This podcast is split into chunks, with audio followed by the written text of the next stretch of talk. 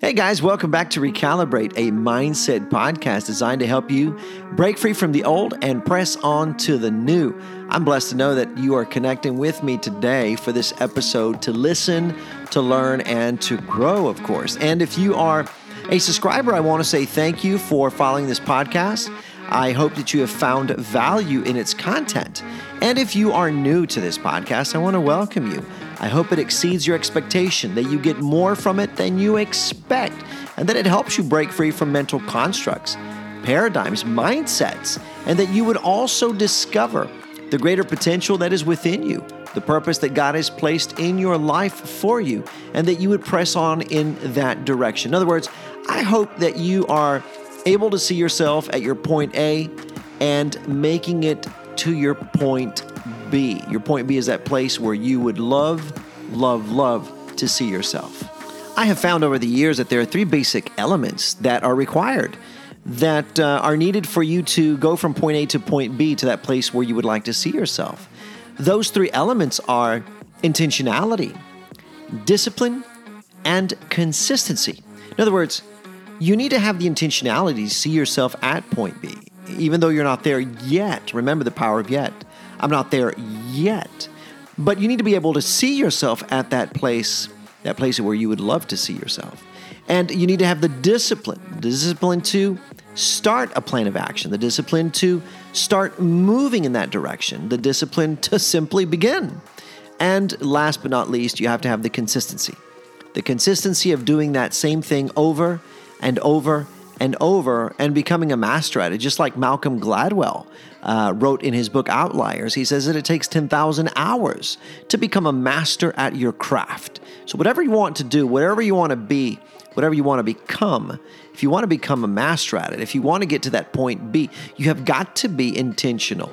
You've got to be disciplined and you've got to have consistency. After you've listened to today's episode, would you take a few minutes of your time to give us a five star rating on this podcast episode and to leave feedback, leave us a positive comment? I love reading your comments. Like I've said before, it, they fuel my passion. They give me a sense of direction as to what type of content to present to you. Believe me, I put a lot of thought into this process of uh, putting together content for you. I want it to be meaningful and I want it to be life changing, transformational. So please leave a positive review. Let me share a review with you today. This was, uh, this came from Jessie. She says, Wow, so many times listening to this message, I said, This was me. I was there. Oh my goodness. I know someone like this. Messages like these have helped me step out of those dark places where the words of another had held me captive. Your messages have taught me to set boundaries and recognize instantly where conversation stops. Your messages are a blessing and they have helped save my marriage. Thank you a million times over, and I pray that many find freedom that I have found. Wow, Jesse, thank you so much for your comment. It truly has blessed my heart today. 17 years ago, I was a brand new preacher. I was standing behind the pulpit holding on for dear life. I was holding on like this. I don't know if, if you're a preacher and you're listening to me or you're a speaker and you hear and you know you know what I'm talking about, but man, I was holding on. This was my my safety zone, my comfort. I was like that Charlie Brown character who was at Linus that was holding on to his blanket. That's who I was. And that was 17 years ago, and I'll never forget that I came in and, and uh, I had a, a, congregation of about uh, 60 people roughly. And the ministry had already been started. The pastor had stepped down, and I came in to take over. And I was, I was brand new, really. I was two years into my walk with the Lord. And the pastor said, I feel that there's a calling on your life. And so I said, Lord, I'm available. I'm willing if you're willing to equip me because I don't know what I'm doing. And I remember going up there and I had about 60 people. I came back the next Sunday and only about 40 came back. Came back the next Sunday and only about 30 came back. You know what happened next? No, there was no COVID 19. it was me. And so they just would not come back. And uh, uh, on the fourth Sunday, I ended up with about 15 church members and I went home. I was in my early 30s, man. I cried. And I called my dad, who's always been my great encourager, and I said, Dad, I think the pastor really messed up in calling me to, to lead the Spanish ministry at the church. And he said, Why is that? I said, Because the congregation keeps getting smaller and smaller and smaller. And my dad taught me a lesson that day. He said, Son, he said, when you go in there this coming Sunday, he says, I want you to preach to a thousand, even if you have 10 or five. He said, I want you to envision. Now, listen to this word. I want you to hold on to this. I want you to heed on to this word. So he said, envision a thousand. He said, don't look at their faces, even if you have five in there. He says, look over their heads and you envision a thousand. Prepare for a thousand. Preach to a multitude, son. He says, because if you can see it on the inside, eventually it will come to fruition on the outside. And I thought, man, that is so powerful. And I came back the following Sunday and I did exactly that. I want to talk to you about vision today. Vision is a powerful, God given gift. You see, Proverbs 29 18 says, Where there is no vision, the people what? The people perish. Where there is no vision, the people perish. But he that keeps the law, happy is he. There's another translation from the Holman Christian Standard Bible that says, without revelation, people run wild. But one who listens to instruction will be happy. How many of you know that people are running wild these days? Come on. If you just turn on the news, you see people running wild whether it's one thing or another thing, but people are running wild. And Hosea 4 6, Hosea says something along the same lines, but rather than vision, he uses knowledge. And Hosea says, My people are destroyed for lack of knowledge. And I go on to say that when people say ignorance is bliss, I tell them that's not true. Ignorance is poverty and death. And so if you don't know, you don't know. But today I want to focus on vision. Vision is a God given gift. Sight is important, but sight is of the eyes while vision is of the heart. I remember reading Helen Keller's quote one day. Helen Keller, the woman who was blind, she says, The only thing worse than being blind is having sight, but yet no vision. No vision. So when you have no vision, when you have no vision, you don't know your direction, you don't know your destination. We have to connect with the vision that God has given us. And I'm not talking about a name it and claim it type gospel. I'm saying name it and claim it if God has provided you with the vision. If God has told you, it will happen, just like He told the prophet Habakkuk. Though the vision may tarry, though it lingers, though it takes some time, expect it because surely it will come to pass. Whatever the vision is, you just have to stand in faith. You've got to walk in faith and you've got to believe. You see, people of great faith are able to envision God's promises coming to fruition in their lives. And it's not just a matter of affirming and declaring, My God shall supply, or My God will heal, or My God will make a way, but it's walking in the belief not just saying it, but walking in the belief because if we just say it, if we affirm it, but we don't act on it, it's, that's kind of like insanity. It's not going to happen. We have to act on what God has told us. I always ask people as a life coach, I ask them, where do you see yourself in one year? Where do you see yourself in five years? Where do you see yourself in 10 years? You know what the worst answer is? I don't know. When you don't have a vision for yourself, you don't know your direction, that's, that's a scary place to be. We hold on to God's word, when we know of his promises, we take those for ourselves, we, we take ownership, we make them ours. We have to come into alignment with God's word. You see, we've come into alignment with the world and not with the word. You see, our alignment has to be a vertical alignment and not necessarily a horizontal one. Let me say that again. Our alignment has to be vertical and not horizontal. If we come into this alignment, this alignment will fall into place. And if it doesn't fall into place, it really doesn't matter. Because what matters most is this and right here. Seek ye first the kingdom of God and his righteousness, and all these things shall be what? Added. That's just the way it is. It's a vertical alignment. The prophet Amos, Amos 3 3 said, How can two walk together if they don't come into what? Agreement. You can't see breakthrough if you're undecided.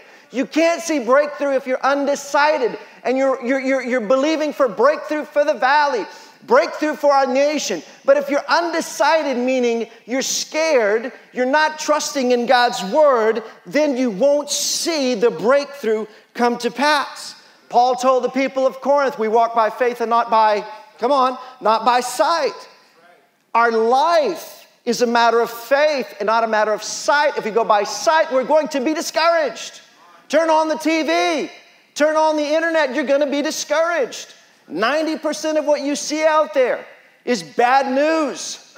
10% is people on vacation somewhere in Europe, and you're like, man, and I'm stuck in the valley. That's bad news. so you're going to get discouraged one way or another, but we walk by faith and not by sight. And faith is the substance of things hoped for and the evidence of things what? Not seen. That's faith. Faith is I can, I, I, if I can't hear it and I can't feel it and I can't sense it, I still believe it because God said so. And because God said so, I know that in due time it will be so. Amen? Corrie ten Boom. I don't know if you guys have ever read any of Corrie ten Boom's work or any of her quotes, but Corrie ten Boom said this. It's a pretty popular quote Faith sees the invisible, believes the unbelievable, and receives the impossible. Corrie ten Boom said that. In other words, you have to position yourself in order to receive. You've got to get ready. You can't wait to receive and then get ready. You have to be proactive instead of being reactive. You have to be, you can't, I mean, come on, Noah. Noah built the ark and he had never seen rain before. He was being proactive. He was trusting in God's word. People were making fun of him, but Noah kept on going. He pressed on. He went off of God's word. We've got to be like Noah. If we know that the healing rain is coming, we've got to walk in faith. We've got to believe it. It's not a matter of when it comes, it's a matter of we know that it will come. That's what it's all about. You know, sometimes you've got to build a garage even when you don't have a car and people are laughing at you saying, You don't even know how to drive. You don't even have a license. And you have to say, Not yet, but I'm getting ready. I'm getting ready. So you've got to do things. You've got to be proactive and you've got to stay focused. Corrie ten Boom said, She said, If the devil can't make you bad, he will make you busy. And can I tell you that everyone is so busy? Put on your mask, change your clothes, sanitize, hand wash, 20 seconds, sing happy birthday, do all these things. I mean, we're so busy, so busy that if we're not careful, now listen, this is all a tactic of the enemy. If we're not, if we're not careful, we will become so busy. We will become so busy that search my heart, oh God, and put my thoughts to the test will be an afterthought. Oh, yeah, we'll have clean hands. And don't get me wrong, sanitize, please do.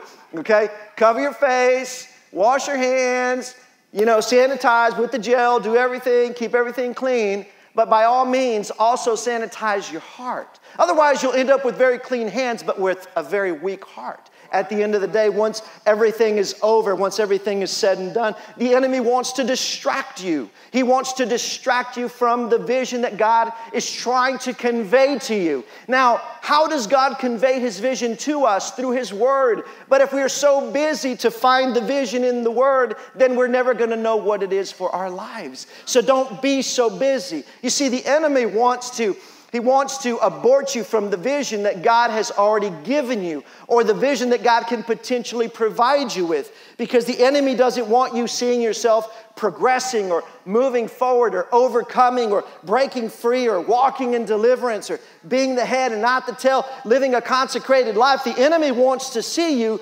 failing, falling, faltering, getting sick, contracting, you know, COVID 19, dying. That's what the enemy wants you to believe and wants you to see. There's power in your thoughts and your beliefs. Bill Buckner, I read the story about Bill Buckner. I don't know if y'all remember back in 1986. A lot of you, probably millennials, are thinking, who on earth was Bill Buckner? I wasn't even born in 1986. But let me tell you, 1986, Bill Buckner, he was playing for the Red Sox. They were going against the Mets. It was the World Series. Bill Buckner was pumped. He was excited. He knew they were going to win the game. About two weeks before the game, he was interviewed by one of the, the sports uh, magazines, by Sports Illustrated. And so he went before the reporter, and the reporter asked him, What's your greatest dream, Bill Buckner? Bill Buckner said, My greatest dream has always been to win the World Series. Then he went on to say, Bill Buckner, what is your greatest nightmare? He says, My greatest nightmare is that I'll lose the World Series uh, by a ground ball that goes right between my legs. He says, That's my worst nightmare. Two weeks later, World Series. Bill Buckner's on first base. The Mets are up to bat. This, is, this could be the winning, the winning point here. The Red Sox are winning. Bill Buckner's team is winning. First base, the Mets, you know, they, they hit the ball. The ball goes towards first base, and it goes right between Bill Buckner's legs, and they lose the World Series. I'm telling you, I'm, I'm not trying to say that he caused it to happen because of what he said, but what I'm saying is that he elevated his probability. He elevated his probability of that thing happening, and what he feared the most happened to him. What did Job say? What I feared the most has happened to me. What I dreaded has come upon me. In other words, he vacillated with the ideas of losing his family. He vacillated with the ideas of losing his property. And what happened? At the end of the day, he lost everything. You see, whatever we fantasize, whatever we visualize will materialize in due season. You've got to be careful. You need to come into alignment with God's word. Amen? Let me tell you that research has proven that people who fear dementia or fear Alzheimer's when they're in their 60s, 70s, even though it doesn't run in their family, they become 64% more susceptible, more prone to developing either one of the two just because they thought about it and they feared. I'll tell you the same thing about COVID 19. You think about it, if you're afraid, your immune system is going to hurt. Your immune system, because of the because of the fear, because of the consistent thoughts about the COVID 19 and what if it hits my family, what if it happens to me your immune system gets weak. Now, I'm not saying if, you, if you've been hit with COVID 19 that it's your lack of faith. I'm not saying that. What I'm saying is that we increase our probability if we think about it consistently. So, what do we want to do? What does Paul say? Whatever's noble, whatever's lovely, whatever's pure, whatever's praiseworthy, what does he say? Think about those things. And that's what we need to focus on. Those are the things that we need to talk, uh, think about. Proverbs 4.23 is, is, is, is pretty, is pretty uh, uh, um, clear about this. It says, guard your heart above all else, for it determines the course of our life. Guard your heart. Well, how do we guard our heart? We guard our minds. How do we guard our minds? We guard our ears, our eyes. Everything that goes into the mind drops into the heart, and whatever's in the heart, the Bible says, Jesus said, out of the abundance of the heart, the mouth, come on, speaks. The mouth speaks. We know that everything starts here. We have to bring our minds into alignment with what God's word is telling us. And that's why Paul says to the Romans, be transformed by the renewing of your mind. So Paul told the Philippians once again, he says, when they came to him and they said, Well, what do we what do we think about? And he was very clear. Once again, he said, Whatever is true, noble, right, pure, lovely, admirable, excellent, or praiseworthy, think about those things. Who's worthy of praise? Come on, somebody tell me. Who's worthy of praise? Our God is worthy of praise. I'm going to think about those things. That's what I'm going to focus on. That's what I'm going to focus on. In church, let me tell you, that's why you can't have a conversation with just anyone. Because you're speaking faith and they're speaking doubt, man. You're on different dimensions. You cannot have a conversation with just anyone. Because let me tell you, negative is more powerful than positive. I'll tell you, 70 times more powerful. So you get into a room with two negative people and you're speaking faith and they're speaking doubt. Believe me, at the end of the day, you're going to walk out there and you're going to doubt in your own words and what you read in the word and what you're believing. So you've got to be careful who you're listening to. You got to be careful who you talk to. Remember, faith. Faith is what? The substance of things hoped for and the evidence of things not seen. Like I said, I may not see it, I may not sense it, I may not feel it, but I believe it because God said so. That is faith. Now, I want to talk about Elijah in the next few minutes. Elijah, according to the scripture in James 5 17 through 18, the Bible says that Elijah was a human being, even as we are. He prayed earnestly that it would not rain, and it did not rain on the land for three and a half years. Again, he prayed, and the heavens gave rain, and the, and the earth produced its crops. How many of you know that we need rain right now? Healing rain. Come on. We have we have, we have in, our, in, our, in our nation right now, we have a drought. It's not a drought for the lack of, of water, for the lack of rain. It's a drought, a drought for the lack of, of health, a, a lack of healing, a lack of love, a lack of peace, a lack of unity, a lack of so many things. That's the drought that we're going through right now. But God is able to bring breakthrough and to bring the healing rain over our nation. We just have to stand in agreement with His word. The enemy has tried to cause you to abort, to abort the vision that God has given you. The enemy has tried relentlessly. You know what? He's been observing you, he's been studying you, he's been watching you all these days, your whole life. He knows your buttons, he knows your weaknesses. Rise up. Whatever God has told you, whether it's healing, whether it's provision, whether it's a job, whether it's a restored marriage, I want you to get up every day and I want you to declare it. I want you to believe it so that you can receive it. You've got to walk in faith. I'm not talking about I'm not talking about declaring that you're going to get a brand new red convertible uh, car. I'm talking about what's in the word, man. If it's healing, it's healing. Whether it's to prosper you, it's to prosper you. Whether it's to restore, it's to restore. Walk in faith. I hope you enjoyed that clip. It was actually from a sermon that I preached at a church a few months back. Let me just add on to that message. Originally, you heard me say that I was afraid of getting in front of a of a congregation. I was I was afraid of letting go of that pulpit. And as my congregation started to decrease in size over the weeks, my father encouraged me by simply saying, You've got to envision a multitude. You have got to envision a crowd. I truly believe that breakthrough is on the other side of being able to envision that thing coming to pass, whatever it is. Of course, as a believer, I want to make sure that the vision that I have is not something that I have created in my own mind, some pie in the sky idea. I want to make sure that it lines up with God's word, with God's will, with God's purpose, with God's vision for my life. Vision also has the ability to propel us. It's like fuel. It keeps us moving in the direction of that goal that God has placed before us. There's, there's a wonderful example in one of the Gospels about a woman who had been suffering with an issue of blood for about 12 or so years. Now, because of the Levitical laws of the Old Testament times, this woman was destitute. She had been. Uh, kicked out of her own house. She was living on her own. She was considered unclean. The Levitical law prohibited her from being in contact with anyone, and everything that she touched was unclean.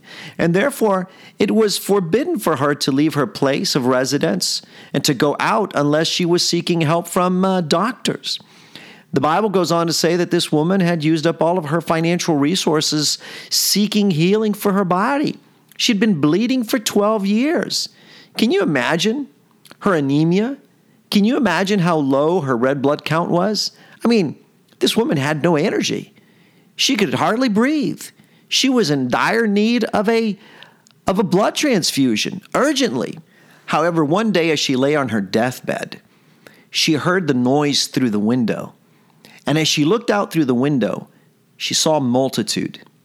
A group of people were surrounding someone, someone they called the Messiah. He was Jesus. She had heard about this Jesus going about healing people. She acquired a vision. The vision was that if she was at least able to escape her confinement and drag herself out into the multitude and simply touch the hem of his garment, she would be healed. That was her vision. You see, she had witnessed eyewitnessed. She had heard about these miracles from her place of isolation. She had heard about this Jesus and what he was doing, and because of what she had heard, her faith increased. The Bible says that faith comes by hearing and hearing the word of God.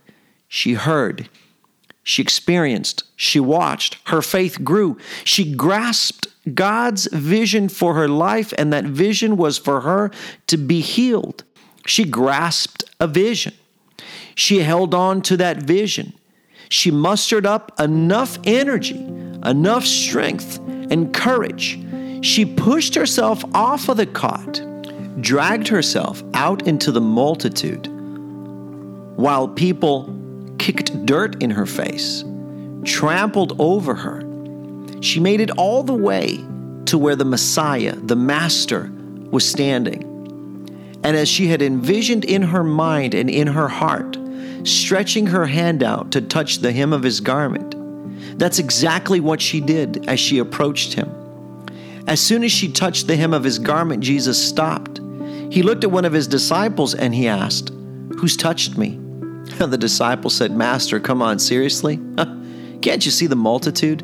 Everybody's touching you. Jesus said, No, somebody touched me in a different way because I felt the power flow from within me. And as he said that, the woman, the woman who lay on the ground, the woman who was near to death, she said, It was I. It was I, Lord. He turned around. I imagine him with great compassion in his eyes, grace all over. He got down on one knee, stretched a hand out to lift her up, and he said, My daughter, your faith has healed you. Wow. She caught a vision. She acted on that vision despite her circumstances. She pressed through the pain. She pressed through the affliction all the way to her miracle. And there were two things that were evident at that moment God's healing power through Christ and the woman's faith in her heart. I want to encourage you today to seek what God's vision is for your life. And once you discover what it is, I pray that you would hold on to it, that you wouldn't let go of it, that you would do as God told Habakkuk to expect it, even though it may take some time, even though it may linger, to expect it. And God went on to say to Habakkuk the prophet, Write it down on a tablet so that it's easy to read. Whatever the vision is, my friend, I pray that you would hold on to it, not let go of it. Write it down so that you can see it every day, so that you won't forget it, and expect it. Because if God said so, it will be so. I hope this message has encouraged you to press on toward the goal that God has set before you. If you uh, if you think this message was valuable, that it added value to your life today, would you leave us a five star rating and write a positive comment? As I said earlier today, it blesses my heart every time I read your words. I will be attaching my scheduling app to the show notes as well as my Instagram link. And so that if you ever find yourself in a bind needing to send a quick message with a question, I will reply. Or if you are needing to set up an appointment to meet virtually, no matter where you're located, we can always meet through uh, virtual platforms. We can also do that. So I look forward to meeting you someday if I haven't already. Uh, God bless you guys, and I look forward to connecting with you next week.